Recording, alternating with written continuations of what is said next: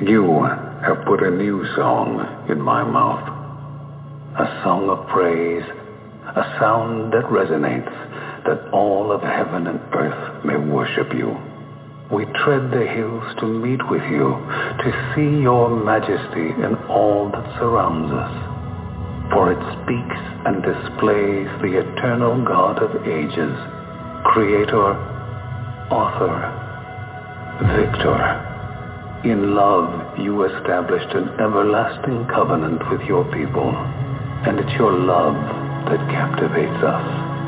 As children of the King, we rush in as waves unrestrained, overcome, overwhelmed, that the King crowned in glory and splendor would reach down to place a crown upon our heads. So we raise our banner the banner we boldly stand under, the banner of Jesus Christ. From dusk to dawn, from age to age, your praise resounds in all the earth. Deliverer, Redeemer, ruler of an everlasting kingdom that cannot be shaken. We trust in the name of Christ Jesus, the only King, forever.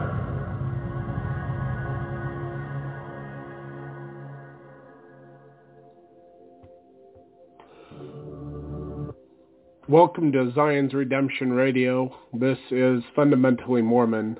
I'm your host, Mark Lichtenwalter. The guest call-in number is 917-889-8827. That's 917-889-8827. You can find this at blogtalkradio.com forward slash fundamentally Mormon. And the text will also be posted on my Facebook wall at facebook.com forward slash LAZURUS 1977. You can also find the text and the audio to this radio program on iTunes at Fundamentally Mormon and in the different Facebook groups that I am an admin of. Some of those groups are LDS Last Days Prophecy and Gospel Discussions, LDS Gospel Mysteries, Latter-day Unity, and others. You can find the pages that I admin also on my Facebook wall. And if you enjoy this program, please friend request me or follow me and uh, make me one of your close friends. We try to put out as many episodes as we can during the week but I'm thankful for you to be here today. Let's get right into the reading today. We are going to be reading out of Ogden Kraut's books. You can find his books for free to read online at ogdenkraut.com. That's O-G-D-E-N-K-R-A-U-T dot com. That's O-G-D-E-N-K-R-A-U-T dot com. Welcome back to Zion's Redemption Radio Network.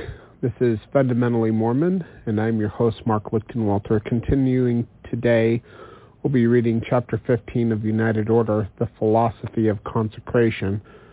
Well, we'll be on pages 213, and we'll be reading to 232. You can read this for free at ogdenkraut.com, and I have posted this on my wall at Facebook at facebook.com forward slash L-A-Z-U-R-U-S 1977, as well as the different Facebook groups and pages that I am an admin of. Let's get right into the reading. Let every man deal honestly and be alike among this people, and receive alike that ye may be one, even as I command you. Doctrine and Covenants, section 51, verse 9. The Lord never gave instructions or commandments that would result in harm or misery for his children. Every commandment has been designed to eventually bring its own reward and compensation.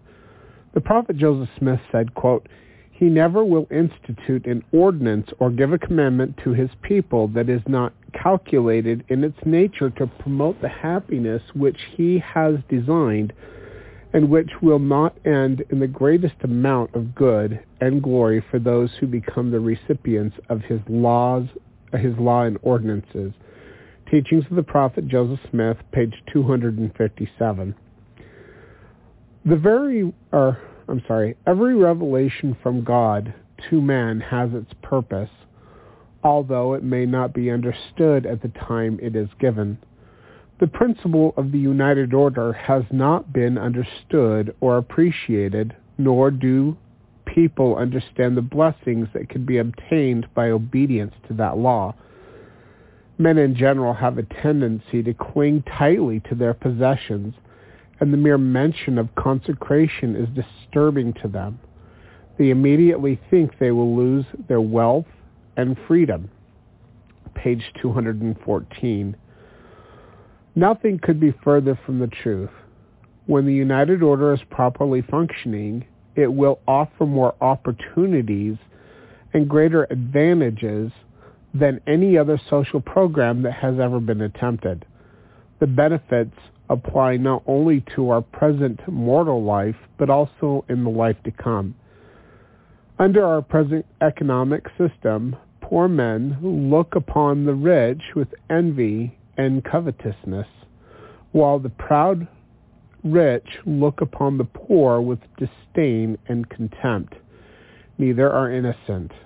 It is all too common that the hard laborer or the honest professional man has little more than the necessities of life, while the swindler, the manipulator of usury, which is somebody who uh, causes high interest rates to be put upon the people, and the cunning grafter are acquiring great wealth. It is the producers, the farmers, the builders, and the laborers who contribute the most to society. But it is the politician, the banker, the lawyer, and others who usually contribute least that obtain the most wealth. It is very evident that a more equitable distribution of the earth's riches should be found and put into practice before society destroys itself. Dale Carnegie spent many years and a small fortune gathering information for his book, How to Stop Worrying. He concluded that over 75% of man's worries resulted from his money problems. If some form of equitable financial system could be practiced, then most of man's worries would be absolved. The law of the United Order is the answer to this problem. Brigham Young, ex- Brigham Young explained how fast the United Order could create wealth for those who lived it, and also how much could be accomplished in a short time uh, we're on page 215 at 9%. Anyway, here's the quote. I know how to start such a society right in the city and how to make its members rich. I would go to I would go to now and buy the poorest ward in the city and then commence with men and women who have not a dollar in the world, and bring them here from England or any part of the earth, set them down in this ward, and put them to work. And in five years, we would begin to enter other wards, and we would buy this house and that house and the next house, and we would add ward to ward until we owned the whole city every dollar's worth of property there is in it. We could do this and let the rich go to California to get gold, and we would buy their property. Journal of Discourses, Volume 16, page 11. Furthermore, the Lord has said that Zion cannot be built up unless it is by the principles of the law of the celestial kingdom. Otherwise, I cannot receive her unto myself. Doctrine and Covenants, section 105, verse 5. It is apparent that we cannot look for a Zion on earth or in heaven until we incline our thinking and action towards this principle. Brigham Young added, quote, just as long as every man works for himself, we are not the Lord's. We are not Christ's.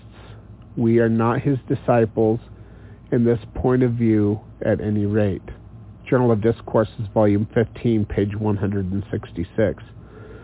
Consecration into a united order is the only form of common distribution of wealth that can be that can function to satis- the satisfaction of everyone. It does not stifle a man's intellect or ability to go, or as does socialism or communism. Yet there is a certain amount of both equ- equity and inequity in and I'm sorry, inequality in a united order. Everyone receives a portion of food, clothing, and housing, but stewardships are allotted in different amounts. Page 216 at 14%.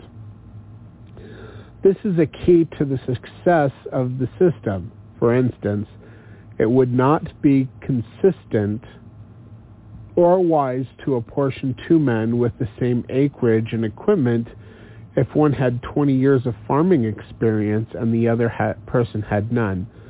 So the man capable of handling a larger portion re- should receive the increased stewardship, while the person who wastes or ruins more than he can properly handle should be apportioned less. A united order should not take from the producers to share with the idler this would be robbing the producer and rewarding the lazy.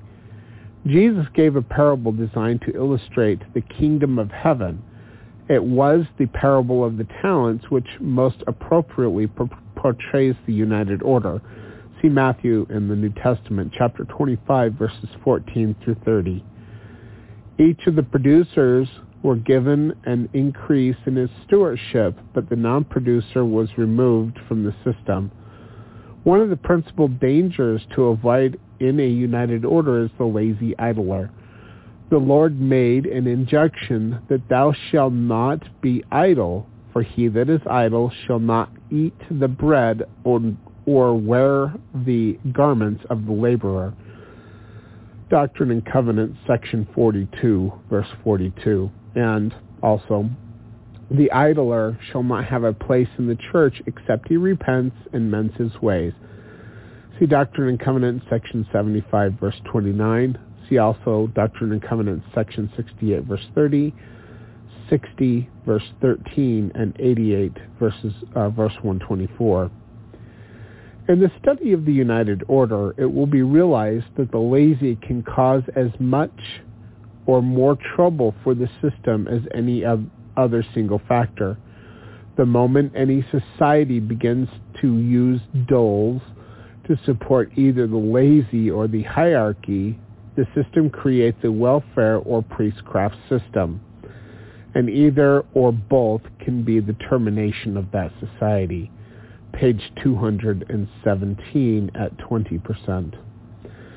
The United States established stringent immigration laws to protect itself from unprofitable and undesirable people. The United Order must also protect itself from the idler, the speculator, or the troublemaker. But what about the crippled, the aged, or those who are mentally or physically incapable of doing a regular workload? Each person is capable of contributing something the government discovered that handicapped people often outproduce many others who are not. Some might be able to sew, to keep books, to teach, or perform even a minor task, but each can contribute to something. To collect a vastly different group of people into a order without close supervision would probably have little chance of success a good united order must have intelligent and wise leadership, industrious people, and cooperative productive efforts. The whole community must adhere to sound economic principles and work together just as well, just as a well-run business or a well-tuned engine. The true source of wealth is in the labor of men. It is from the land, the timber, and the streams that capital is transformed, and through the united efforts of talent and brawn, the magic of wealth is produced. Gold or jewelry are merely objects of material, and in and of themselves they produce nothing. But through the cooperative efforts of men, they can produce homes, industry, farms, and every other convenience.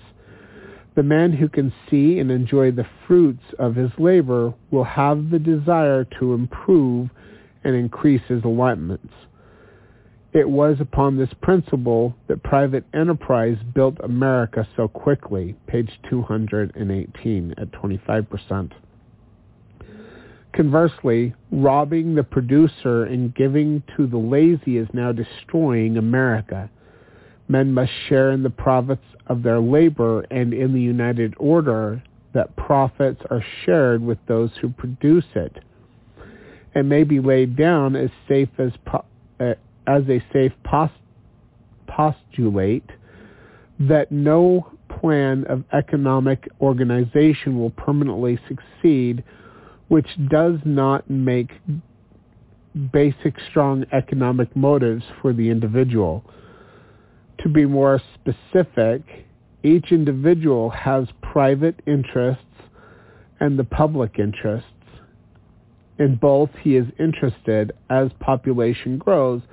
Each individual public individual's public interest tends in the main to grow rather more rapidly than do his private interests. Both grow as population and wealth increase. The United Order, by means of stewardships, places the essential private interests of the individual in his own hands. The economic motive is the making of a living for himself and family. There is no stronger economic motive known. And quote the United Order among the Mormons by Geddes, page 44. There are many different systems of united order. Each one has been geared to accommodate the capacity and wishes of its members. Their descriptions have been categorized into four general types. Number one, in certain communities, every producer was asked to assign his economic property, which is his land, livestock, and tools, to the community cooperative, and the labor of all was directed by the by an elected board of management. Each shared in the common pro- product according to his contribution in labor and property. This type of order had been first established at St. George during the winter of 1873 and 1874 and was duplicated in many Mormon valleys, including Sevier County, or on page 219 at 31%. Number two, in other communities, this collectivization was carried one step further by the maintenance of communal living. Everyone ate in common in a common dining hall, wore clothes from the same bolts of cloth, and shared more or less equally in the common product. Reverently referred to as the gospel plan, this arrangement was followed at Orderville, Utah, Bunkerville, Nevada, and at several Mormon settlements in Arizona. Number three, some of the larger or more complex communities, such as Salt Lake City, participated in the movement of forming a single cooperative enterprise in each ward or division of the city. Thus, one, war- one ward might cooperatively establish a woolen factory, another a machine shop, and still another a cooperative dairy.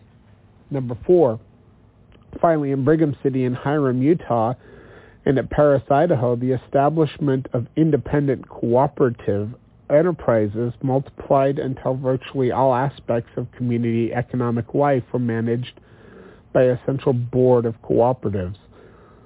With almost universal ownership of the cooperative shares and with virtually all settlers employed within the cooperative network, end quote, United Order by of Richfield by F.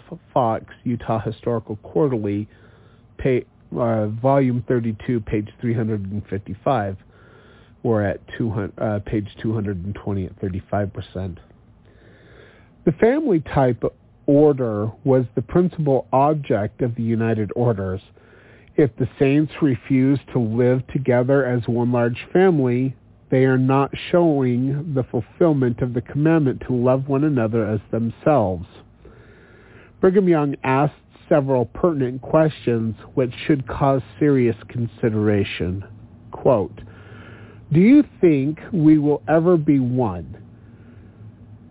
when we get our home, when we get home to our Father and God, we will not wish, will we not wish to be in the family? Will it not be our highest ambition and desire to be reckoned as the sons of the living God, as the daughters of the Almighty, with a right to the household and the faith that belongs to the household, heirs of the Father, his goods, his wealth, his power, his excellency, excellency, his knowledge and wisdom. Journal of Discourses, Volume 11, page 326. And again, we all concede the point that when this mortality falls off, and with it its cares, anxieties, love of self, love of wealth, and love of power, and all of the conflicting interests which pertain to this flesh, that then when our spirits have returned to the God who gave them, we will be subject to every requirement that he may make that he may make of us, that we shall then live together as one great family. Our interest will be a general, a common interest. Why can we not so live in this world? Journal of Discourses, Volume 12, page 153. And we're on page 221 at 39%. It seems that the that man has a tendency to spend his money as soon as he earns it. This self-interest motive is the reason that men find it dif- find difficulty in enjoying in joining a united order. And his love of money is the greatest temptation and reason so many men have failed in their attempt to live this law of the gospel. In a well-organized united order, the money system could almost entirely be done away. Only a few persons would require to do any or to do the buying, selling, and marketing of pro- produce from the united order. Most of the people working in the order may not have any involvement with money as there would be no need for it. When each man in our society is dependent upon getting money, skimping, manipulating it, gouging, hooking, and being involved with all the petty evils connected thereto, then society becomes a den of thieves and barbarians. Under our present, present system, the slightest failure to acquire wealth may result in the loss of years of labor. For instance, a man might make payments on a home for 20 or 30 years, then because of employment, illness, or an accident, he might be forced to miss a few payments, eventually leading to his home being taken away from him. This kind of system should not be allowed in a Christian society because it legalized robbery. Also in our present system, a man is forced to be a bookkeeper or accountant so that he can pay for all the numerous forms of taxes or else be threatened and harassment and poss- possibly sent to jail. Each man becomes a slave to income tax, sales tax, auto tax, federal tax, state tax, etc., etc., etc. In a united order, he is free from such servitude. Consider the many sound reasons for a united order to be established among men. We're on page 222 at 45%. Number one, it provides work for everyone. There are no lines of unemployment or welfare applicants. Number two, every man is able to share in the profits of the community as it grows in wealth, power, and profits. So do all the people who help to create it. Number three, it eliminates unjust taxation and unstable socialized security, and man's profits are not doled out to the lazy, incompetent idler. Number four, it equalizes the value of labor and time. It prevents men, such as doctors, lawyers, or swindlers, from taking a small fortune from the unfortunate or unsuspecting. A doctor or lawyer may take 1% of his work time to acquire the amount of wealth that a hardworking labor, laborer acquires in 99, 99% of his work time. Number five, it provides the education, training, and means to offer everyone a chance to utilize their talents and abilities. Men don't go to work somewhere just to have an income as it is done now. Number six, it prevents the temptations of robbery and thieving due to poverty or unemployment. Swindlers are not allowed to practice their schemes.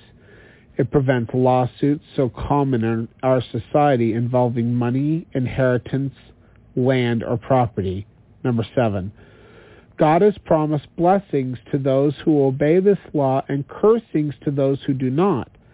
Vast sums of temporal riches are promised to those who live this law as well as spiritual gifts and manifestations. Anyone with common sense would not prefer our present economic system to the one in which everyone shares temporal and spiritual blessings equally. And we're at page 223 at 50%. There is no limitation to the number of people that could live this principle. Brigham Young stated that a city of 100,000 or a million of people could be united into a perfect family and they would work together as be- beautifully as the different parts of the carding machine works together. Why we could organize millions into a family under the order of Enoch. Journal of Discourses, Volume 16, page 170. Both small and big orders are cemented together by mutual trust, kindness, and friendship. The prophet Joseph Smith said, quote, Friendship is one of the grand fundamental principles of Mormonism. It is designed to revolutionize and civilize the world and cause wars and contentions to cease and men to become friends and brothers. It is a time-honored adage that love begets love. Let us pour, pour, forth love and show forth our kindness unto all mankind, and the Lord will reward us with everlasting increase. Cast our bread upon the waters, and we shall receive it many days incre- hold on. And we shall receive many days increase to an hundredfold. Teachings of the Prophet Joseph Smith, page 316. There is another important factor to consider in, prin- in the principles of the United Order that is caring for the poor and we're on page 224 at 54%. The Lord said, And remember in all things the poor and the needy, the sick and afflicted, for he that doth not these things, the same as not my disciples, or my disciple. Doctrine and Covenants, section 52, verse 40. But there is a method or principle in which relief should be given to the poor. Geddes, noted in his book, quote, the frequent extortions in the doc... I'm not sure if I'm saying that word right. Let me just define it. Um, exhortations. Okay, sorry. I had to look up that word frequent exhortations in the Doctrine and Covenants to remember the poor are not in the main intended to bring about char- charity relief, but rather, but belong rather to the preventative arrangements, and quote United Order Among the Mormons by Geddes, page 68. Brigham Young's philosophy was, quote, my policy is to keep every man, woman, and child busily employed that they might have no idle time for hatching mischief in the night or for making plans to accomplish their own ruin. Journal of Discourses, Volume 2, page 144. And it is never any benefit to give out and out to man or woman money, food, clothing, or anything else if they are if they are able-bodied and can work and earn what they need. there is when there is anything on the earth for them to do, this is my principle, and I try to act upon it. To pursue a contrary course would ruin any community in the world and make them idlers. Journal of Discourses, Volume 11, page 297. He later explained more on this dole system, which does not really help the poor by saying, and we're on page 225 at 58%, says one, it was preached 30 years ago that nothing belongs to us, and if I have a thousand dollars, to at once give it all to the poor. That is your enthusiasm and ignorance. Were you to make an equal distribution of property today, one year would not pass before there would be a great, as great an inequality as now. How could you ever get a people equal with regards to their possessions? They never can be, no more than they can be in the appearance of their faces. It is not for me to take the Lord's property placed under my charge and wantonly distribute it. I must do it as he tells me. In my stewardship, I am not to be a guide by the mere whims of human folly, by those who are more ignorant than I am, not by the lesser power, but by the superior, superior and wiser. We are to be guided by superior knowledge, by a higher influence and power. The superior is not to be directed by the inferior. Consequently, you need not ask me to throw that which the Lord has put into my hands to the four winds. If by indus- industrious habits and honorable dealings you obtain thousands or millions, little or much, it is your duty to use all that is put in your possession as judiciously as you have knowledge to build up the kingdom of God on the earth. Let the poor equalize their means, and it would be one of the greatest injuries that could ever be done to them. Journal of Discourses, Volume 4, page 29 and 30. Brigham claimed to know how much to know how to help men become rich, and we're on page 226 at 63%. Quote, I can take 50 men who have not a cent, and if they would do as I would wish them to do, they would soon be worth their thousands, every one of them. Journal of Discourses, Volume 16, page 170. In the book and movie called The Ugly American, it was demonstrated that a poor but wise man could do more towards helping people in foreign lands than the government can do with all their millions of dollars in foreign aid. There is an old proverb that says, Give a man a fish and he will return tomorrow. Teach a man how to fish and he will thank you forever. Every soul born on this planet has an equal right to land, air, water, and sunshine. The earth is the Lord's and the fullness thereof, and we are only tenants here by equal permission of the Creator. He has given us all certain inalienable or unalienable rights with no exclusive rights to anyone. However, the natural man is always trying to sell everything for the most he possibly can. Every business deal becomes an attempt to squeeze out every cent of profit possible. This is a temptation that leads men into sin, self-aggrandizement, and the love of riches. It was George Buchanan who said that many Latter-day Saints have refrained from the taking are from taking hold of the merchandising and other branches because there was the temptation to, ma- to make immense profits out of the necessities of their brethren and sisters. Journal of Discourses, Volume 16, page 119.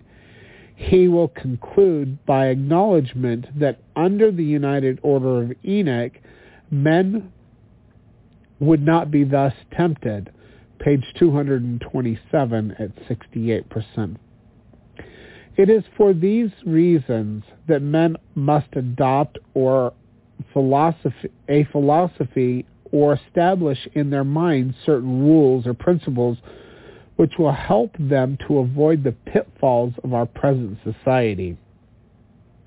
Brigham Young voiced this wise guideline when he said, quote, The Lord has given to me all I possess. I have nothing in reality, not a single dime of it is mine. You may ask, do you feel as you say? Yes, I actually do. The coat I have on my back is not mine, and never was.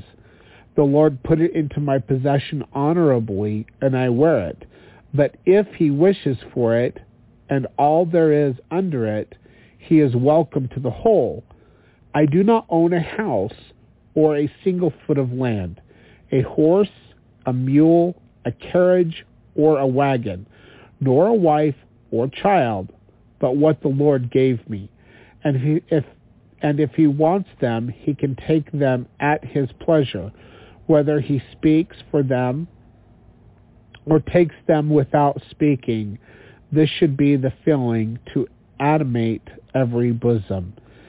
It should, what have you to consecrate that is actually your own? Nothing. Journal of Discourses, Volume 2, page 307. Martin Luther put wealth and, pros- and pro- in the proper perspective when he said, quote, Wealth is the smallest thing on the earth, the least gift that God has bestowed upon mankind. What is in its comparison with God's word? What in, compa- in comparison with corporal gifts as beauty, health, etc.? Nay, what is it to the gifts of the mind as understanding, wisdom, etc.? Yet are men so eager after it that no labor, pains, or risk is regarded to the acquisition of riches. Wealth has in its in it neither material formal efficiency nor anything else that is good thereof.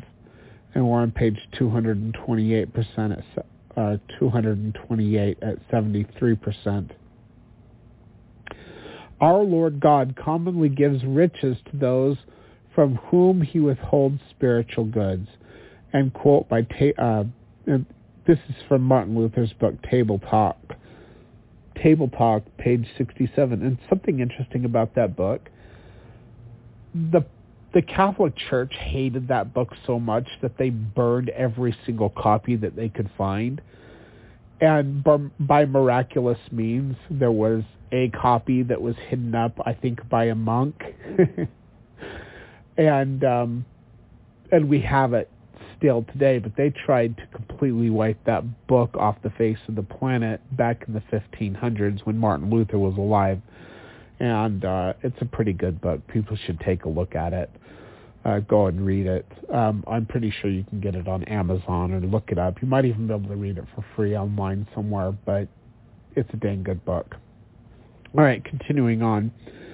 The Apostle Paul expressed the same sentiments when he said, perverse disputings of men of corrupt minds and destitute of the truth, supposing that gain is godliness, from such withdraw thyself but godliness with contentment is great gain. For we brought nothing into this world, and it is certain we can carry nothing out. And having food or and raiment, let us be therewith content. But they that will be rich fall into temptation and a snare, and into many foolish and hurtful lusts, which drown men in destruction and perdition. For the love of money is the root of all evil, which while some coveted after, they have erred from the faith and pierced themselves through with many sorrows.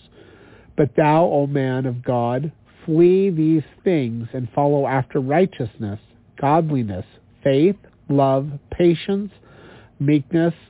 Fight the good faith and lay hold on, et- on eternal life. First Timothy in the New Testament, chapter 6, verses 5 through 12. Some people feel they never have any surplus to consecrate. Brigham Young said to this, If we have our hundreds and thousands, we may foster the idea that we have nothing more than we need. But such a no- notion is entirely erroneous, for our real wants are very limited. What do we absolutely need? I possess everything on the face of this earth that I need as I appear before you on this stand. Millennial Star, Volume 32, page 818, and we're at 29%. I'm sorry, what, 200, page 229, verse 70 per, 78%. Oh my gosh, I need to take a break. Hold on here. With this clearer understanding of wealth and surplus, let us consider again the principles and ideology behind the laws of consecration. Number one, when a person consecrates his property, he receives a stewardship su- sufficient for himself and his family. This becomes his, his inheritance in Zion. Doctrine and Covenants, section 42, verse 32. Number two, those who receive alike are accounted, accounted as one, which is the oneness that Christ spoke in the New Testament and which Mormons should understand and practice. Doctrine and Covenants, section 38, verse 27, and also section 51, verse 9. Number 3. The saints, or the elect, are commanded to gather together into one place upon this land so that they can be prepared in all things for the day when vengeance cometh upon the world. Doctrine and Covenants, section 29, verse 6. And see, that's the commandments that God has given. Uh, he never has abrogated or done away with any of these things. His word and his instructions are the same yesterday, today, and forever. And the fact that um, Joseph F. Smith said that this, uh, that Zion is everywhere, wherever the saints are at, and they should just stay in their own countries. That actually goes against what the what the Lord has said as instructions given to us in the Doctrine and Covenants. Joseph Smith taught that if they if they contradict the Bible, the Book of Mormon, or the Doctrine and Covenants, set them down as imposters. And they do. When when they tell you that these things aren't important anymore, they're actually contradicting the book or the instructions given to us in the scriptures. And Joseph Smith said you have to set them down as imposters, but many continue to say that they are, you know, true leaders sent by God, and they're not. They're telling you to do things which God has not commanded, and they're telling you not to worry about what God has instructed because that was for another time or another people, and that's not how God operates. God has given us instructions so that we as a people in this last dispensation can redeem Zion. And then the Joseph Smith translation of Genesis chapter 9, it says that when a people keep all that I have commanded and build Zion below, they shall look up and Zion will come down from above with the church of the firstborn. And in order for Adam-ondi-Ahman to happen, you actually have to have that happen. But that can't happen until there's a people who will be obedient to God's instructions and commandments and actually do what he says. Not just say, oh, that's for a different time or a different people, and we don't have to worry about that now. Anyway, continuing on. Number four, the saints who do not and have not kept the law of consecration failed to redeem Zion and and will not until after the law is kept. Doctrine and Covenants, section 105, verse 5. Number 5. All saints who do not or will not consecrate are not to have an, have an inheritance. They should not have their names enrolled with the people of God. The genealogy is not to be kept, neither are they to be written in the book of the law of God. Doctrine and Covenants, section 85, verses 3 through 5. Number 6. To all those who are saints, all those who are saints are obligated to live this law of consecration according to Doctrine and Covenants, section 70, verse 10. We're on page 230 at 82%. Number 7. All saints who fail to abide the law of being equal in all things will have the manifestation of the Spirit withheld from them. Doctrine and Covenants, section 70, verse 14. Number 8. The consecration of property in the church is to be reorganized as an everlasting order for men's salvation and to be continued until the Savior comes, according to Doctrine and Covenants, section 104, verse 1. And like I said before, there's supposedly 16 million members of the church, and they have billions, hundreds of billions of dollars in assets and wealth and stocks and bonds contributing to the building up of Babylon the Great, but not one united order. And there's something wrong with that. There's something wrong with that. God has commanded us to do certain things, and when we don't do them and we make excuses, we're no better than the Christians who apostatize from the gospel during the apostasy, because we ourselves become apostate when we don't keep what God has commanded us to do. And there's a principle in section 124 where Jesus says, when he's talking about building the temple for the Father to come to re, uh, restore the fullness of the priesthood, you can see that in section 124, verse, starting in verse uh, 27 and going to, I don't know, around verse 50 or something. But but there's a principle. When Jesus says, "I will, re- uh, if you don't do what I say, I will reject reject the church with their dead." Well, if you don't do as he has commanded us and, and given us in the instructions of the scriptures, then we're not his people. We're disobedient. Um, yesterday I was listening to uh, a podcast where they were talking about the whore of all the earth, and I was, as they were trying to figure out what the whore of all the earth was, well, in order to become a whore, you have to first become a wife. The church is the bride of Christ we're supposed to be obedient to our husband, who is Jesus Christ, who has given us instructions on how he wants us to live. But when we go whoring ourselves off after Babylon the Great, we become the whore of the whole earth. And I don't care what church you're in, whether you think it's true or not. When we become, when we are the bride of Christ and we become obedient to a different husband, for instance, Babylon the Great, we're whoring ourselves off as the bride of Christ, but we're whoring ourselves off and cheating on our husband with Babylon the Great, which is trying to be our husband as well. We cannot serve two masters.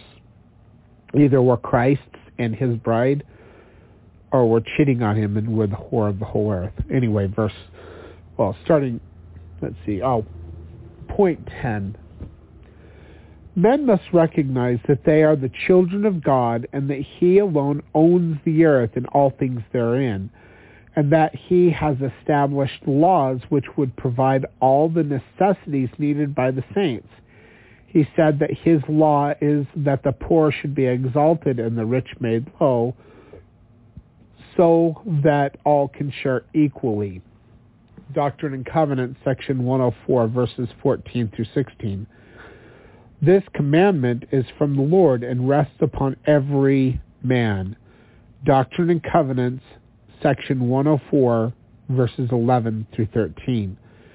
The Lord gives man a few temple possessions to see what he will do with them. He allows us all to possess a very uh, to possess a few talents to see if we will bury them or improve upon them in a righteous cause.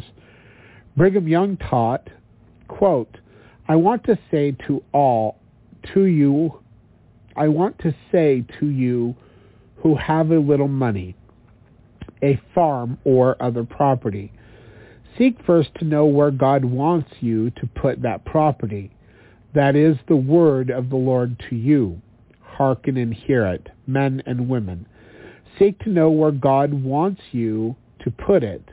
And if it is into a factory, where you will not get a farther farthering for 10 years, put it there. We're on page 231 at 87%. And in the end, the Lord will bring out more means to you than if you let it out at 24, um, 24%. You'll make it, make, you'll make by it. Okay, sorry. How do you know, Brother Brigham? I know by my own experience. My character and my life have shown that this that from this time I had 50 cents after I came into into the church. My first desire was to know what to do with it. In the days of Joseph where we lived and worked, it was harder than to get harder then to get 50 cents than it is for a poor man to get a hundred dollars now. But if Joseph came along and said, Brigham, have you got 50 cents? Yes, I have. Joseph Smith would say, I want it. You can have it always and forever. If it was a hundred dollars or two hundred dollars, he had it and had it freely and never asked for it again. And if ever I could work at home and get 50 cents in money to buy a little molasses for my fam- family to sop their Johnny cake in, if Joseph wanted it, he always had it, and I got rich by it. And I, I can say so of all who take the same course, while the covetous, those who are striving continually to build themselves up in the things of this life, will be poor indeed. They will, they will be poor in spirit and poor in heavenly, heavenly things. Journal of Discourses, Volume 17, page 158. Although the Church excuses itself from establishing the United Order, there are no valid reasons for it. If they think the Lord has excused us from living the laws of consecration and the United Order, then he has also excused us from inheriting the celestial kingdom. Those who live less who live laws of a lesser kingdom will also inherit a lesser kingdom. See Doctrine and Covenants, section 130, verses 18 through 21. So Joseph Smith, or not Joseph Smith, Ogden Kraut was asked, you know, if there was anything that he could change, knowing all that he knows, what would he change about the church? And he thought about it for a little bit, and then he said, I wouldn't change anything. And then he explained that it's basically a test. God has given us instructions on how to live. And we have a choice. We're either going to live as he has commanded and follow him, or we're going to obey the instructions of men who say that these things are not important anymore and follow them. You can either follow man or God, but you can't follow both. A true messenger or prophet of God teaches people to uh, teaches people correct principles and then expects them to govern themselves, to have free agency to govern, govern themselves and to be obedient to his commandments. And any prophet, president, or ruler that commands us or instructs us do contrary to the will of God is not God's servant, no matter what claim or title he, ha- he has. Anyway, we're on page 232 at 90% of the reading for today. Uh, if there's anybody who wants to call in, I know it's early in the morning, but uh, the guest call-in number is 917-889-8827. That's 917-889-8827. The studio is open, and if you do call in and you want to come on the air, push 1, and I will bring you into the call screening room and ask you what your question is and ask you if you would like to come on the air live or if you would like me to just answer the question live on the air. Um, so the, the, phone lines are open now. Also, the chat room is available at blogtalkradio.com forward slash fundamentally Mormon for you to ask your questions and comments, and I will get to them if anybody chooses to ask questions through that format. Or chooses to call in, I'll get to the the questions and comments after the reading. Uh, if nobody calls in like before, like I always do, I'll just go on to the next thing without worrying about it. So once again, the guest call-in number is 917-889-8827. If men could acquire salvation, they have got to be subject, before they leave this world, to certain rules and principles which were fixed by an unalterable decree before the world was. Doctrinal History of the Church, Volume 6, page 51. The Lord also said, If any man shall take the abundance which I have made and impart not his portion according to the law of my gospel unto the poor and the needy, he shall with the wicked lift up his eyes in hell, being in torment. Doctrine and Covenants, section 104, verse 18. These are the reasons that men should bend their thinking towards the united order rather than towards the ideals and philosophies of men. If we disregard the laws of the gospel and obtain the whole world but lose our souls, it has profited us nothing. The Latter-day Saints have an obligation to cast out all the Gentile schemes and philosophies for getting rich and obey the Lord's law and principle, principles which will make us rich in this life and in the next. So that's the end of the reading for chapter 15. When we come back on uh, and continue on with the reading, we'll be in chapter 16, the Latter-day Sinners. And I'll just give a pretty quick preview of reading one page of the next chapter just to give you a taste for what we're going to be covering next time we come on. Latter-day Sinners. The earth also is defiled under the inhabitants thereof, because they have transgressed the laws, changed the ordinance, broken the everlasting covenant. Therefore hath the curse devoured the earth, and they that dwell therein are desolate. Therefore the inhabitants of the earth are burned, and few men left. Isaiah chapter 24, verses 5 and 6. Note, Joseph Fielding Smith declared that it is the Latter-day Saints who have transgressed the laws, changed the ordinances, and broken the everlasting covenant. And you can find that in Deseret News, Church Section, October 17th, 1936.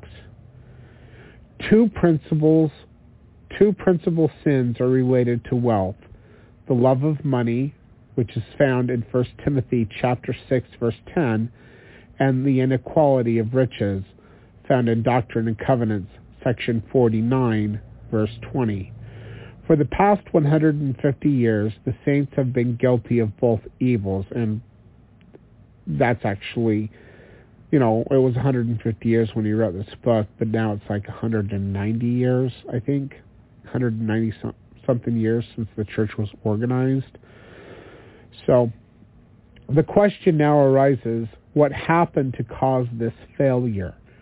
Or some Pratt contended that the saints were guilty of these sins over a century ago when he said, anything short of a perfect equality in temporal things is a sin. Hence, the Lord says, it is not given that one man should possess that which is above another, wherefore the whole world lieth in sin. It is this law now, it is, or is this law now enforced upon the saints? Do they have all things in common? Do they all possess the same? No, they have not become righteous enough to obey this law. Covetousness has taken such deep root in their hearts through the wicked traditions of their Gentile fathers that this law remains unheeded. End quote, The Seer by Orson Pratt, page 291. So that's the end of the reading for today. Thank you for listening. And um, as I have stated many times, I'm actually pre-recording this the day before. It's actually September 29th, about 3 3:44 p.m. But uh, we'll begin the program with this recording at six o'clock in the morning, and I'll try to do that every weekday, where I prepare a reading the night before, and then and then uh, in the morning at 6, I'll start it uh, with the program at blogtalkradio.com forward slash fundamentally Mormon. Um, and I'm doing that because my wife doesn't have enough time to take care of all the things that she needs and do this program. And I'm at work at 8 o'clock at night, which is when I was doing it before, and I can't do it. So this is the only time of day when I can actually read and not be so tired that I'm falling asleep. Because um, I I usually work from 5 p.m. to 5 a.m. and then I drive home and wake the kids up. Uh, I'll turn their li- the light on in the hallway and then open their doors. And then 10 minutes later, I'll walk in and I will turn their lights on and and tell them it's time to get up you know, and usually that's around 5:30 in the morning when I'm doing that, and then I'll take a shower and uh get cleaned up from hauling coal all night, which makes me dirty every single night. And um and then I will start the program and help my family get ready while I'm listening to it on our uh, Bluetooth speaker in our living room. And we all run around and try to get ready for for the day, and I try to get help them get ready, and then I go to sleep around eight in the morning. And um, but even if I didn't have to do all of that, when I get home in the morning, I'm so tired. I I'm just so tired because the schedule that I keep is so hard. But when I go to bed at eight, I usually wake up around two, two thirty, and then I take care of things, and then I sit down and I'm able to read and do the recording. So that's why I started doing it this way. So I think it's working pretty good, and I think I can produce more content um, by doing it this way. But anyway, um, let's see if I can prepare uh, another recording uh, to go along with what we read today, and it probably won't have anything to do with United Order.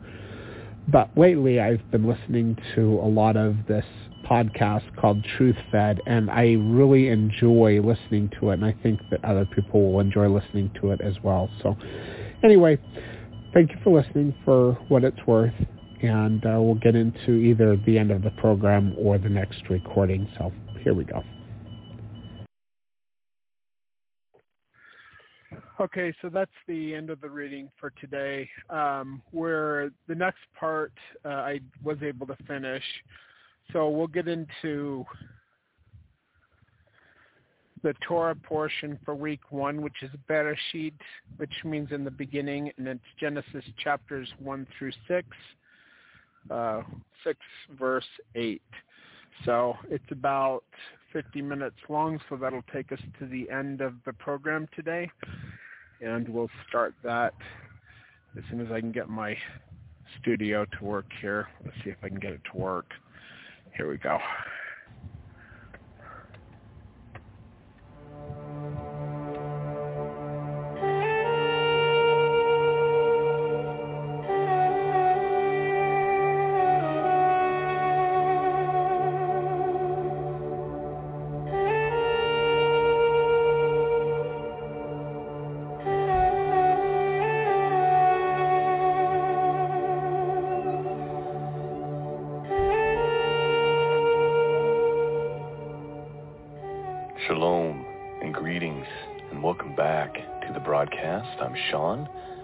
Website is scriptureandprophecy.com. That's where you go to find the archives. That's where you go to support this mission of truth. Well, it is that time of the year again, and the Torah portion weekly schedule has started over. And so this is week one. Now, real quick, before I get into this week's reading, this week's Parsha, which happens to be Genesis chapter 1 through Genesis chapter 6, verse 8. we need to do a little bit of an introduction uh, for those who may be new uh, to all of this. By the way, I've taken the time and I've wrote, written two articles that are now up at scriptureandprophecy.com and they're I've made them sticky so they're right there at the top. One is titled "What is the weekly Torah portion?" The other one is titled "What is the weekly prophets portion?" Trying to get stuff up on the website as resources and tools for people uh, that I can also reference myself every year when they come around instead of having to kind of re-come up with these things. So I'm going to read a little excerpt from it, uh, but if you're new to this concept, I recommend that you go read the whole article, okay? But let's just answer the question, what is the weekly Torah portion exactly? Like, what is it and why do we do it? So every Sabbath, it is the Jewish custom to read aloud from the Torah. These readings are broken up into 54 weekly portions usually comprising two to six chapters. These 54 readings follow a schedule that will allow for the entire Torah, which is the five books of Moses, to be read over the Hebrew calendar year. Each weekly Torah portion has a name that is derived from the very first word, words of, or very first verse of that week's reading. For example, the first portion, which is the one we're getting ready to read, is Genesis chapter 1, through Genesis chapter 6, verse 8, and it is titled Bereshit, which means in the beginning. Often these readings are also accompanied by a weekly prophets portion, uh, which in Hebrew is called Haftarah. There's an article there you can read about that as well. Uh, it's likely that this portion reading schedule thing was instituted after the Babylonian captivity by the scribe Ezra. So you can go to Nehemiah chapter 8. We refer to it a lot this time of year, uh, that particular chapter, and you can go check that out. Last thing, why should Christians care about the weekly Torah portion, right? This is not a Christian custom, so why do we care? Well, here's why. Unfortunately, Many Christians today are willfully ignorant of the scriptures. They know some New Testament, but they know it on a very elementary level. This is true for even many seasoned Christians today. Without a vast and deep understanding of the Old Testament, and more specifically the Torah, one can't even scratch the surface of understanding the New Testament. I believe Chuck Missler said it best. The Old Testament is the New Testament concealed, and the New Testament is the Old Testament revealed. You can't have one without the other unless you are content with being complete with with complete and utter ignorance about basic doctrine and especially Bible prophecy. As an example, so many today are very confused when trying to interpret the book of Revelation. This is not because the book of Revelation is overly complicated. It's because they have little to no knowledge of the Old Testament scriptures, wherein all the symbolism used in the book of Revelation has been clearly interpreted already. Same goes for many of the parables and the words of Jesus. So do yourself and your walk a favor. Take the time this year to work through the weekly Torah portion schedule. And I promise your relationship with God his word and his son Jesus will vastly change as a result. So that article can be found at scriptureandprophecy.com. Like I said, it's at the very top. And uh, we're going to start making things easier in regards to this stuff uh, to find the resources. And, I make, and when I say that, I also mean easier for myself to find it. All right, now that we got the introduction out of the way, uh, we've got six chapters of the book of Genesis to read today. And just so you know, the custom is that it would just be read aloud. There would be some teaching maybe, but it wasn't just like full-on commentary. So that's pretty much what I'm going to do here. I'm going to interrupt it a couple of times to point out some interesting things. And of course, you know I can't read Genesis chapter 6 without going on a rant. So if you're looking forward to my rant about giants and Nephilim, uh, you won't be disappointed. I I uh, can't control myself when it comes to that. So we'll be getting to that at the end of the podcast. Let's go to torahportions.org real quick and let's read the portion summary. And by the way, I'm going to create those summaries as well on my own website, uh, you know, this is going to be a process this year to get all this done. Here is the portion summary from TorahPortions.org. The scroll of the Torah is the oldest and most sacred of all Israel's scriptures. It contains five books. The Hebrew name for the first one is Bereshit. It is also the first word of the book in the Hebrew text, as well as the name of the first parsha, the first week's reading. Bereshit means in the beginning. The English Genesis comes from the Septuagint, the Greek translation of the Hebrew Bible. Genesis means origins. Therefore, the Greek name of the first book of the Bible means the book of origins. Genesis describes the origins of everything. It begins with the origins of the universe, focuses on the origins of man, and then explores the origins of the nation of Israel. As we study the first week's reading from the book of Genesis, we will learn a great deal about God, but even more about ourselves. After all, this is a story of our origins, and when properly understood, the story of our origins helps us find our destination. So with all the introduction out of the way, let's jump in and read our Portia, Parsha portion for today. I'm going to read from the King James Bible this morning. Let's begin. In the beginning, God created the heaven and the earth. And the earth was without form and void, and darkness was upon the face of the deep the Spirit of God moved upon the face of the waters. And God said, Let there be light, and there was light. And God saw the light, that it was good. And God divided the light from the darkness. And God called the light day, and the darkness he called night, and the evening and the morning were the first day. And God said, Let there be a firmament in the midst of the waters, and let it divide the waters from the waters.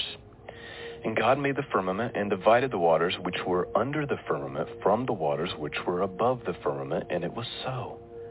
And God called the firmament heaven, and the evening and the morning were the second day. Please note, just a quick comment. I was in a class recently, seminary class, and one of the students, we were in like a little small group thing, and one of the students was saying that she had, no one's ever been able to explain to her what what that meant as far as the firmament, and there was supposed to be water and why we can't see the water. And I gave her an explanation that was that really satisfied uh, her her mind, and she had never heard that explanation before, and it's very simple. And I said that's because before the flood there was water above. And when the flood happened, that water came down along with water coming up from the earth. And now that water is no longer in the firmament and things have changed. And so that's what I believe about that, in case you were curious. Verse 9, And God said, Let the waters under the heaven be gathered together unto one place, and let the dry land appear. And it was so. And God called the dry land earth, and the gathering together of the waters called he seas. And God saw that it was good. And God said, Let the earth bring forth grass, the herb yielding seed, and the fruit tree yielding fruit after his kind, whose seed is in itself upon the earth. And it was so. And the earth brought forth grass, and herb yielding seed after his kind, and the tree yielding fruit, whose seed was in itself after his kind. And God saw that it was good. And the evening and the morning were the third day. And God said, Let there be lights in the firmament of the heavens to divide the day from the night, and let them be for signs and seasons and for days and years. And let them be for lights in the firmament of heaven to give light upon the earth. And it was so. And God made two great lights, a greater light to rule the day and the lesser light to rule the night. He made the stars also. And God set them in the firmament of heaven to give light upon the earth, to rule over the day and over the night, and to divide the light from the darkness. And God saw that it was good. And the evening and the morning were the fourth day. And God said, Let the waters bring forth abundantly, a moving creature that hath life, and fowl that may fly above the earth in the open firmament of heaven. And God created great whales and every living creature that moveth, which the waters brought forth abundantly after their kind, and every winged fowl after his kind, and God saw that it was good. And God blessed them, saying, Be fruitful and multiply, and fill the water and the seas, and let fowl multiply in the earth. And the evening and the morning were the fifth day. And God said, Let the earth bring forth the living creatures after his kind, cattle and creeping things, the beasts of the earth after its kind, and it was so. And God made the beasts of the earth after his kind, and cattle after their kind, and everything that creepeth upon the earth after his kind. And God saw that it was good. And God said, Let us make man in our image, after our likeness, and let them have dominion over the fish of the sea, and over the fowl of the air, and over the cattle, and over the earth, and over every creeping thing that creepeth upon the earth. So God created man in his own image. And in the image of God created he him, male, female, created them. Please note, there's that phrase there, let us make man in our image, plural. Now, if you go look at Jewish commentaries, they say, well, God invited the Jewish hosts, or not the Jewish host, the angelic host, you know, to, to kind of partake and participate in that creation. I would argue that it's actually just demonstrating the three persons of God, so to speak, the Father, Son, and Holy Spirit. And I think that's what that means. And then if you look at verse 27, it changes from plural to singular. And it says, so God created man in his own image. In the image of God created he him, male and female, and created them. So that's what I believe is going on there. Obviously, people can disagree and do disagree, that's fine. Verse 28, and God blessed them and God said unto them, Be fruitful, and multiply, and replenish the earth, and subdue it. And he gave dominion over the fish of the sea, and over the fowl of the air, and over every living thing that moveth upon the earth. And God said, Behold, I have given you every herb bearing seed which is upon the face of all the earth, and every tree in the which is the fruit of a tree yielding seed. To you shall it be for meat and to every beast of the earth, and every fowl of the air, and to everything that creepeth upon the earth wherein there is life, I have given every green herb for meat, and it was so. And God saw everything that he had made, and behold, it was very good. And the evening and the morning were the sixth day. Thus the heavens and the earth were finished, and all the host of them. And on the seventh day God ended his work, which he made, and he rested on the seventh day from all his work which he made. And God blessed the seventh day and sanctified it because that in it he had rested from all his work which God created and made. I think it's interesting that the Sabbath of rest, which was a type, at this point is still just a type and shadow, God lives that example out. It's not like God can get tired. He's God. So this is a demonstration of many things. It's a foreshadow of the the Sabbath day. It's also, I think, a foreshadow of prophecy. There's so much there uh, that we just don't have time to try to unpack this morning, but it's worth taking note of. Verse 4, These are the generations of heavens, of the heavens and of the earth, and they were created in the day that the Lord God made the earth and the heavens. And every plant of the field before it was in the earth, and every herb of the field before it grew. For the Lord God had not caused it to rain upon the earth, and there was not a man to till the ground. But there went up from the midst of the earth, and watered the whole face of the ground. And the Lord God formed man of the dust and of the ground, and breathed into his nostrils the breath of life, and man became a living soul. Please note, I apologize for continuing to interrupt the reading. It's interesting to note that as soon as chapter 2 happens, we move away from God, and in, and in Hebrew it says Elohim, to Jehovah Elohim, is what we're seeing over and over now. And of course, many have argued that, well, there must have been multiple authors or, or whatever. I don't necessarily think that's true, uh, but it is interesting to note that now, instead of just Elohim, like we read in the first chapter, God is now being referred to as uh, as a with a name, and we don't see it in our English Bibles, uh, but in the Hebrew it says Jehovah Elohim or sometimes Jehovah Elohai. which we translate as Lord God. Verse 8, And the Lord God planted a garden eastward in Eden, and there he put the man whom he had formed. And out of the ground made the Lord God to grow every tree that is pleasant to the sight and good for food. The tree of life also in the midst of the garden, and in the tree of knowledge of good and evil. And the river went out to Eden, of Eden to the water, and to water the garden. From thence it was parted and became into four heads. The name of the first is Pison, that is it which compasses the whole land of Havilah, of Havilah, where there is gold.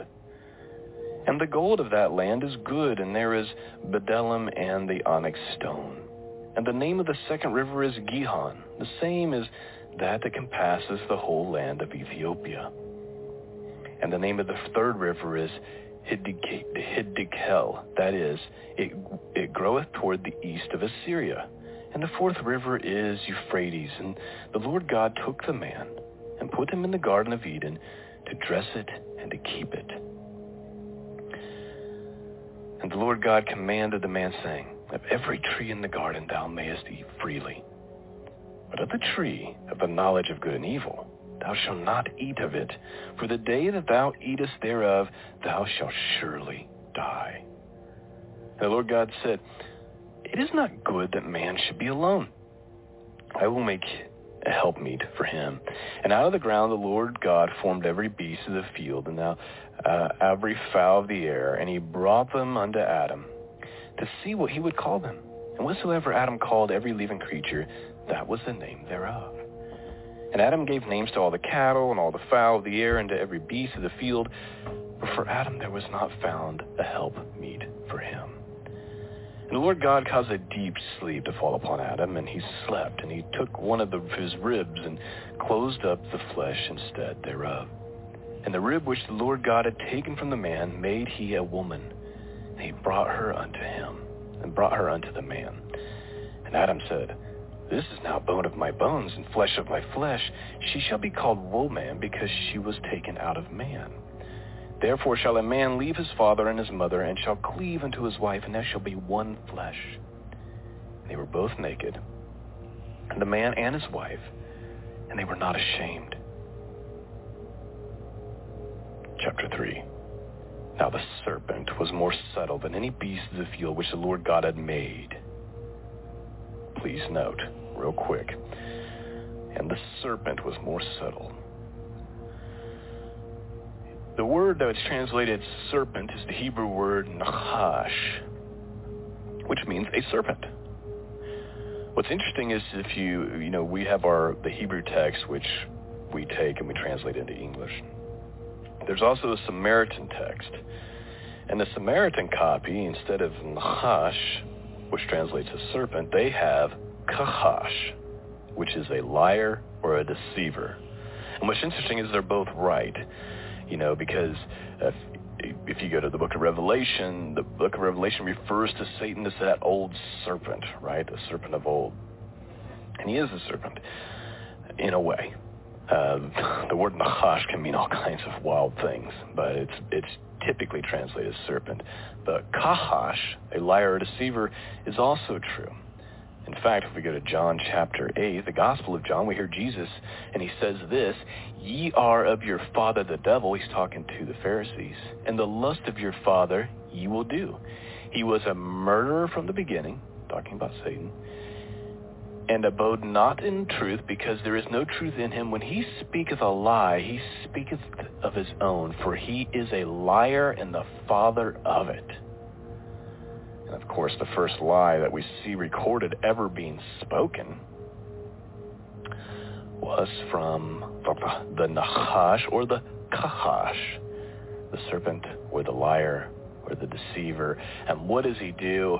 He immediately questions, is God telling you the truth? Or is God holding out on you? Is God holding out on you? So let's go back to that, chapter 3. Now the serpent was more subtle than any beast of the field which the Lord God had made. And he said unto the woman, Yea, hath God said, Ye shall not eat of every tree of the garden? And the woman said unto the serpent, We may eat of the fruit of the trees of the garden, but of the fruit of the tree which is in the midst of the garden, God hath said, Ye shall not eat of it, neither shall you touch it, lest you die. And the serpent said unto the woman, You shall not surely die. For God doth know that in the day that you eat thereof, your eyes shall be opened. And ye shall be as gods, knowing good and evil. And when the woman saw that the tree was good for food, and that it was pleasant to the eyes, and the tree to be desired to make one wise, she took of the fruit thereof, and did eat, and gave also unto her husband with her, and he did eat. And the eyes of them both were opened, and they knew that they were naked. And they sewed fig leaves together, and made themselves aprons. And they heard the voice of the Lord God, walking in the garden in the cool of the day, and Adam and his wife hid themselves from the presence of the Lord God amongst the trees of the garden. And the Lord God called unto Adam, and he said unto them, Where art thou? He said, I heard thy voice in the garden, and I was afraid because I was naked, and I hid myself. And he said, Who told thee that thou wert naked? Hast thou eaten of the tree whereof I commanded thee not, thou shouldest, shouldest not eat? The man said, The woman whom you gave us to be with me, she gave me the tree, and I did eat. And the Lord God said unto the woman, What is this that thou hast done? And the woman said, The serpent beguiled me, and I, I did eat. The Lord God said unto the serpent, Because thou hast done this, thou art cursed above all cattle, and above every beast of the field upon thy belly shalt thou go, and dust shalt thou eat all the days of thy life. And I will put enmity between thee and the woman, between thy seed and her seed, and it shall bruise thy head, and thou shalt bruise his heel. Unto the woman he said, I will greatly multiply thy sorrow and thy conception in sorrow. Thou shalt bring forth children, and thy desire shall be to thy husband, and he shall rule over thee. So the woman's curse is that she will have pain now when it comes to giving birth, and that she will basically desire to be over her husband. But that won't be the design. Whereas before this, there was no need for the man above the woman or, whatever. They were just one flesh in perfect unity. That's the original design. But because of the curse, now the man will be the head of the, of the like the house whole type of situation. He will be in charge. The woman will desire to be in charge, but will not be able to be in charge. And she's going to have pain and sorrow when she brings forth children. I have to, I don't want to bring, I don't want to like cause any deep like theological messes here. Um, but I will just say that I find it interesting that after the sin, the first thing they do is they cover their genitals, and then the woman's punishment is that she would have pain giving birth. I'm not going to go any further than that than to say that's just bizarre, and I can't help but wonder. Verse 17. Now with let's get to Adam's curse. And he said unto Adam, because thou hast hearkened unto the voice of thy wife and hast eaten of the tree which I commanded thee, saying, Thou shalt not eat of it. Cursed is the ground for thy sake, and in sorrow shalt thou eat of it all the days of thy life. Thorns also and thistles shall it bring forth unto thee, and thou shalt eat the herb of the field. And the sweat of thy face shalt thou eat bread, till thou return into the ground. For out of it wast thou taken, for dust thou art, and unto dust thou shalt return. So the man's curse is now you're going to have to work to provide. Before the earth just gave you everything. You didn't have to do anything other than care for the garden, but it wasn't a, it wasn't it wasn't like a work type thing or sweat type thing. But now you're going to have to work hard. You're going to sweat, and there's going to be thorns, and there's going to be thistles, and it's going to be difficult to provide food and to provide for yourself and your family is basically Adam's curse. Verse 20, and Adam called his wife's name Eve, because she was the mother of all living. Unto Adam also and to his wife did the Lord God make coats of skins and clothed them. And the Lord God said, Behold, man has become one of us to know good and evil. And now let us put forth his hand and take also the tree of life and eat and live forever. Therefore the Lord God sent him forth from the Garden of Eden to till the ground from whence he was taken.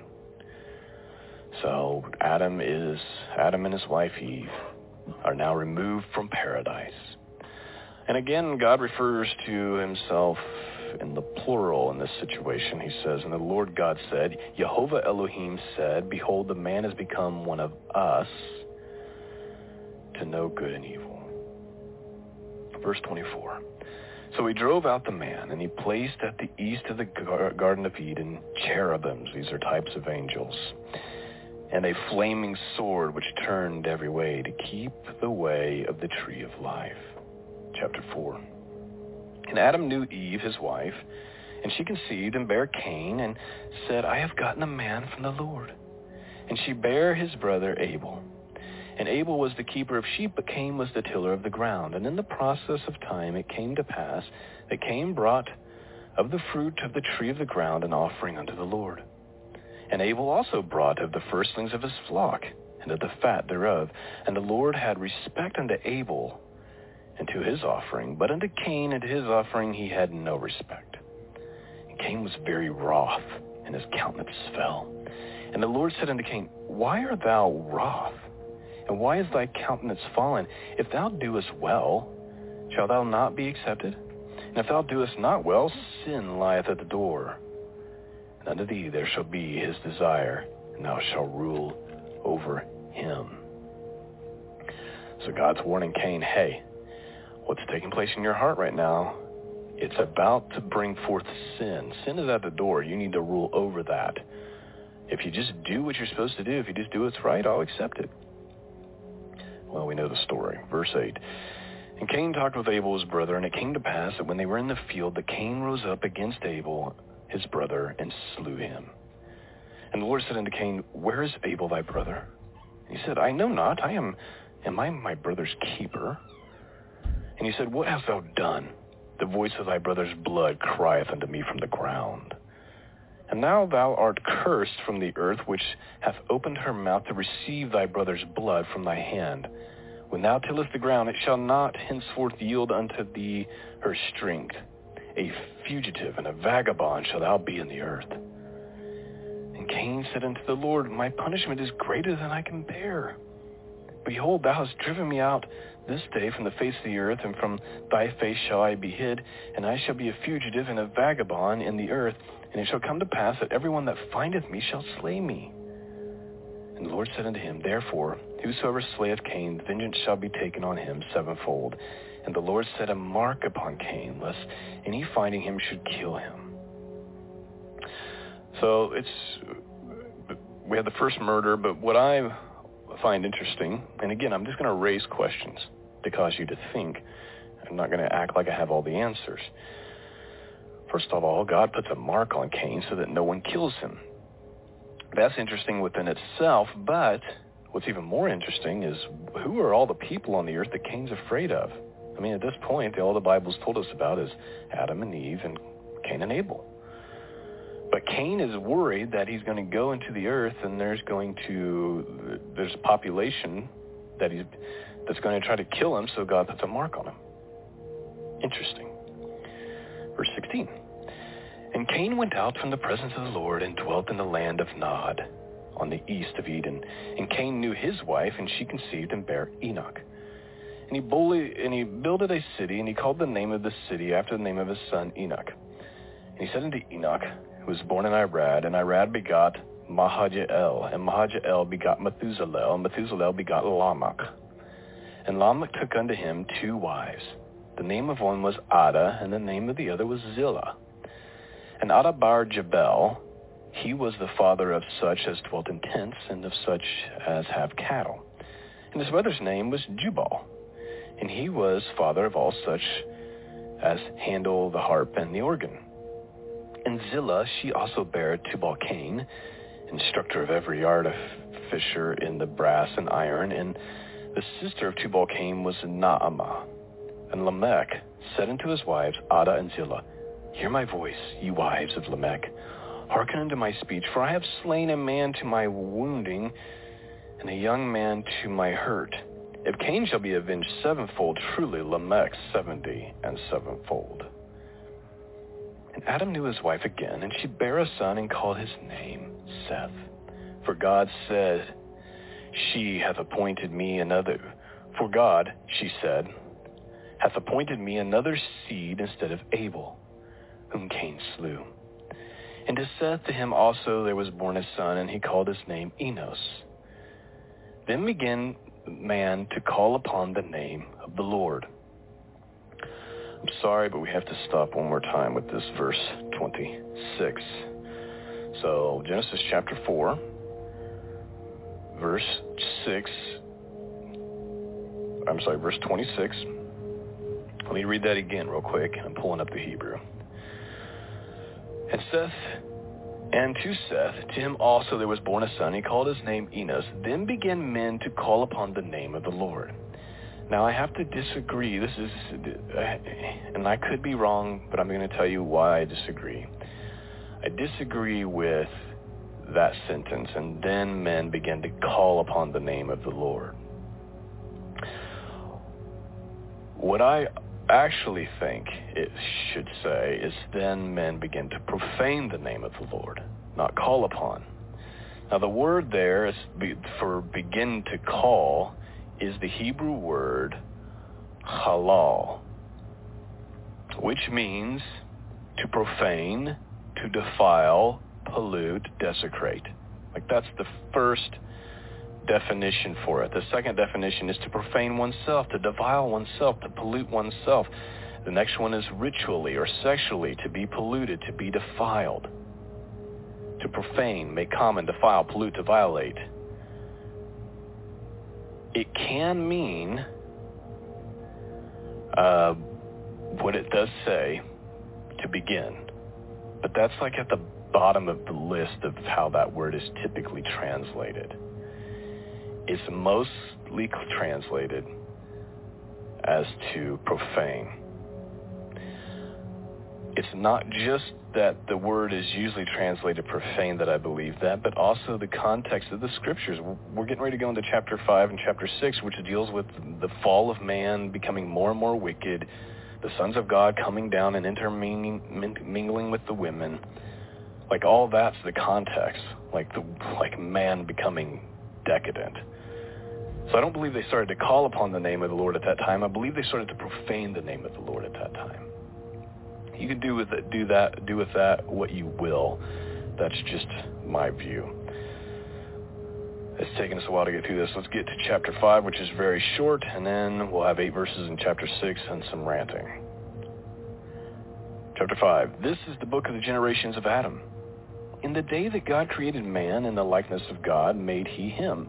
Male and female created he them and blessed them and called their name Adam. And in the day that they were created. And Adam lived a hundred and thirty years and begot a son of his own likeness after his image and called his name Seth. And the days of Adam after he had begotten Seth were eight hundred years. And he begot sons and daughters. And all the days that Adam lived were nine hundred and thirty years. And he died. And Seth lived a 105 years and begot Enos. And Seth lived after he begot Enos 807 years and begot sons and daughters. And all the days of Seth were 920 years, and he died. And Enos lived 90 years, and he begot Cainan. And Enos lived after he begot Cainan 800 years, 815 years, and begot sons and daughters. And all the days of Enos were 905 years, and he died. And Cainan lived 70 years and begot Mahalalel. And Cainan lived after he begot Mahalalel 840 years and begot sons and daughters. And all the days of Cainan were 900 years, 910 years, and he died. And Mahalalel lived 60 and 5 years, and he begot Yered. And Mahalalel lived after he begot Jared 830 years, and he begot sons and daughters. All the days of Mahalalel were 890 and five years, and he died. And Jared lived 160 and two years, and he begot Enoch. And Jared lived after he begot Enoch 800 years, and he begot sons and daughters. And all the days of Jared were 900 years, 960 and two years, and he died. And Enoch lived 60 years and five years, and he begot Methuselah. And Enoch walked with God after he begot Methuselah 300 years, and he begot sons and daughters, and all the days of Enoch were 365 years, and Enoch walked with God and was not, for God took him. So right there we have the first example of a man being raptured, right? So to speak. Enoch walked with God and uh, was taken. And I don't have time to go into great detail about that. And Methuselah lived 180 and seven years and begot Lamech. And Methuselah lived after he begot Lamech 700 years, 782 years, and begot sons and daughters. And all the days of Methuselah were 960 and nine years, and he died. And Lamech lived 108 and two years and begot a son, and he called his name Noah, saying, This same shall comfort us concerning our work and toil of our hands, because of the ground which the Lord hath cursed. And Lamech lived after he begot Noah five hundred and ninety and five years, and begot sons and daughters. And all the days of Lamech were seven hundred and seventy and seven years, and he died. And Noah was five hundred years old. And Noah begot Shem, Ham, and Japheth. So that's kind of the genealogy there. You hear about Enoch, Methuselah, Jared. You've got Lamech, and then you've got Noah. Now we have eight verses left in our portion today. And so those of you who have been looking forward to my rant, uh, here you go. And for those of you who are not looking forward to my rant, uh, sorry. Chapter 6. We got eight verses to read. And it came to pass, when man began to multiply on the face of the earth, and daughters were born unto them, that the sons of God saw the daughters of men, that they were fair and he took them wives of all they chose. And the Lord said, My spirit shall not always strive with man, for that he also is flesh, yet his days shall be a hundred and twenty years. There were giants in the earth in those days, and also after that, when the sons of God came into the daughters of men, and they bare children to them, the same became mighty men which were of old, men of renown. And God saw that the wickedness of man was great in the earth, and that every imagination of the thoughts of his heart was only evil continually. And it repented the Lord that he had made man on the earth, and it grieved him at his heart. And the Lord said, I will destroy man whom I have created from the face of the earth, both man and beast, and of creeping thing, and of fowls of the air, and it repenteth me that I have made them. But Noah found grace in the eyes of the Lord.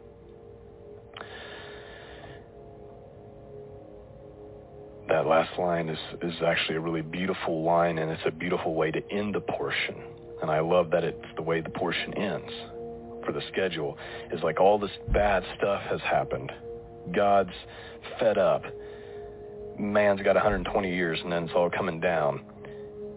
But Noah, that's a beautiful, beautiful line. But, in spite of all that, but Noah found grace in the eyes of the Lord. All right, let me quickly deal with this. Just so you know, if you go to the YouTube channel and you search the word Enoch, you'll find endless, endless videos and commentary that I've done on this subject.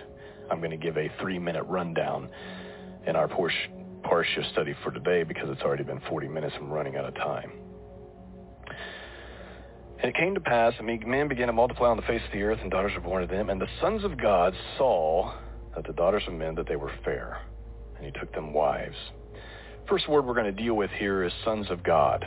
Now, just about any Bible commentary you buy, just about any seminary school that trains pastors teaches that the sons of God are actually the sons of Seth, which I think is absolutely absurd. It's absurd because it doesn't fit with what the rest of the Bible has to say about this subject. That's number one. And number two, if the Bible wanted you to know it was the sons of Seth, it would simply say the sons of Seth. What it says in Hebrew is B'nai Elohim, the sons of God. Now there is another place where this phrase is used, B'nai Elohim. You need to look no further than the book of Job. Here's what it says, verse 6, chapter 1. Now there was a day when the sons of God, the B'nai Elohim, came to present themselves before the Lord, and Satan came also among them. Almost no one disagrees that this is talking about angels coming before God and Satan, who is also an angelic being, being with them. Okay? So there was a day when the B'nai Elohim came to present themselves before the Lord, and Satan came also among them. That's the other place where this is used. More importantly, as we read on, says there were giants in the earth in those days. The word there that we translate as giants is actually the word Nephilim. Now, the secular here's what's sad is the secular world if you say to if you ask them what is a nephilim or nephilim uh, they will very quickly tell you hey it's a human giant hybrid because that they get that from their from from lore from movies and from video games and from fantasy novels and those kinds of things because that's what it's meant to the world forever and ever and ever there is another place where this is used. So there were giants in the earth. The Bible, listen to what the Bible's telling you. There were giants in the earth in those days. And also after that. How did that happen? When the sons of God, the B'nai Elohim, which we just very clearly said was angels, and I'm going to prove it some more here in a minute, came to the daughters of men and bare children to them, and they became mighty men of old, men of renown. The other place where the word Nephilim is used is actually in the book of Numbers. This is where the spies go out to spy out the promised land. And they saw there were giants, the sons of Anak, which came to giants, and it says, which come of the giants, and we were in our sight as grasshoppers, and so were we in their sight. So they come back and they say, we can't go into the promised land. There's giants there, the son of Anak. These people are so big that we're like grasshoppers in their sight. And then, of course, you have David fighting Goliath, right? Nine-foot, athletic, agile warrior. Okay, not big, tall, clumsy dude. Uh, the Second Samuel tells us about Goliath's brothers, and it goes in detail about how big their spears were and how big their bed had to be because these these guys were giants, and they had six fingers on each hand and six toes on each foot. The Bible going out of its way to tell you these aren't normal people. Okay. Here's the other thing. Outside of the Bible, you can simply go Google from the 1800s and 1900s before the censorship really took off about it. You can Google where they're digging up 15-foot skeletons all over the United States of America, and it's being reported by major newspapers all over the country. Go research it yourself. Okay? Here's the other thing people want to argue, oh, this wasn't fallen angels. This, by the way, Nephilim, the fall, this root word there means to fall. But people say, oh, it's not fallen angels, you know, it's the sons of Seth, even though that's not at all what it says. What does Jude say? So let's go to Jude in the New Testament. He says, I will therefore put you in remembrance, though you once knew this, how that the Lord saved the people out of the land of Egypt, afterward destroyed them that believed not, and the angels which kept not their first estate, but they left their habitation, he reserved unto everlasting chains under darkness unto the judgment of the great day. Now what's interesting is the book of Enoch, found in the Dead Sea Scrolls, talks about how these angels they call them watchers in the book of Enoch, came down, intermingled with women, and produced giants, produced Nephilim. And their punishment was that they were put in darkness, chained up, until the day of judgment, which is exactly what Jude says. So where's Jude getting this information? I would argue from the book of Enoch because he goes on to quote the book of Enoch a few verses later. You go to verse 14, and Jude says, And Enoch also, the seventh from Adam, prophesied of these, saying, Behold, the Lord cometh with ten thousands of his saints to execute judgment upon all and to convince all that are ungodly among them after their ungodly deeds which they have ungodly committed and all of their hard speeches which ungodly sinners have spoken against them. So Jude tells the story from the book of Enoch about what happened in Genesis chapter 6, and then he quotes from the book of Enoch directly. By the way, the book of Enoch, not only was it, is it been found in abundance with the Dead Sea Scrolls, but it was in the Ethiopic Jewish Bible and the Ethiopic Christian Bible long before there was even such thing as an English Bible. and it still is to this day. And the book that they have, believe it or not, when the Dead Sea Scrolls were discovered in the 40s, was perfect. It was exactly what they had in their Bible to begin with. Peter says in the last days we'll be ignorant about the things concerning the flood. Ignorant about a lot of things. If you go to 2 Peter, Peter says, and saying, where is the promise of his coming? By the way, I still run into this with Christians today. Everything going on in the world, they'll tell me this very line that Peter says they're going to say. And saying, where is the promise of his coming? For since the fathers fell asleep, all things continue as they were from the beginning of creation. Every time I meet with friends or family and we talk about end times, I always get, well, every generation thought it was the end times. Peter says that's exactly how people are going to act, by the way. Anyway, let me get to my point. Verse 5. For this they are willfully or ignorant. I don't remember if you remember Kent Hovind, but he used to say when the Bible says willfully ignorant, it means dumb on purpose.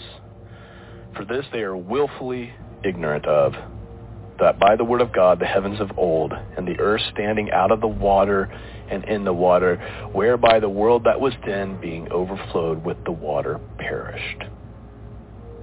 So there's there's coming a day when they're going to say the Lord's not coming. Everybody's believed this. They're going to be ignorant of what took place with the flood.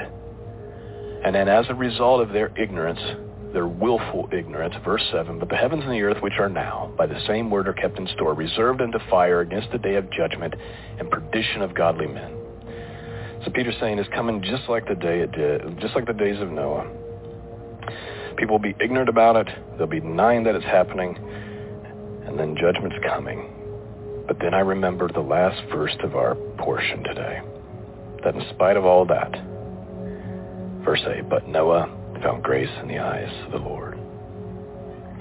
Well, that is our study for this morning. It's the best I could do for you in 47 minutes, and I had to get up incredibly early to pull this off this morning, so I hope that you were blessed by it. There's so much more to say, so much more to unpack uh, that we just don't have the time to do. So take the time and study it some more. Seek out these things for yourself. And uh, I pray that uh, this is at least causing you to hunger for more of God's word and for more of God's truth that seems to be lost on a majority of the world today. Thanks for listening. Please consider supporting this. There's a lot of work that goes into this and it gets kind of expensive as well. So please consider supporting it. Scriptureandprophecy.com is how you go about doing that. Peace and grace be with all of you. Until next time, God bless.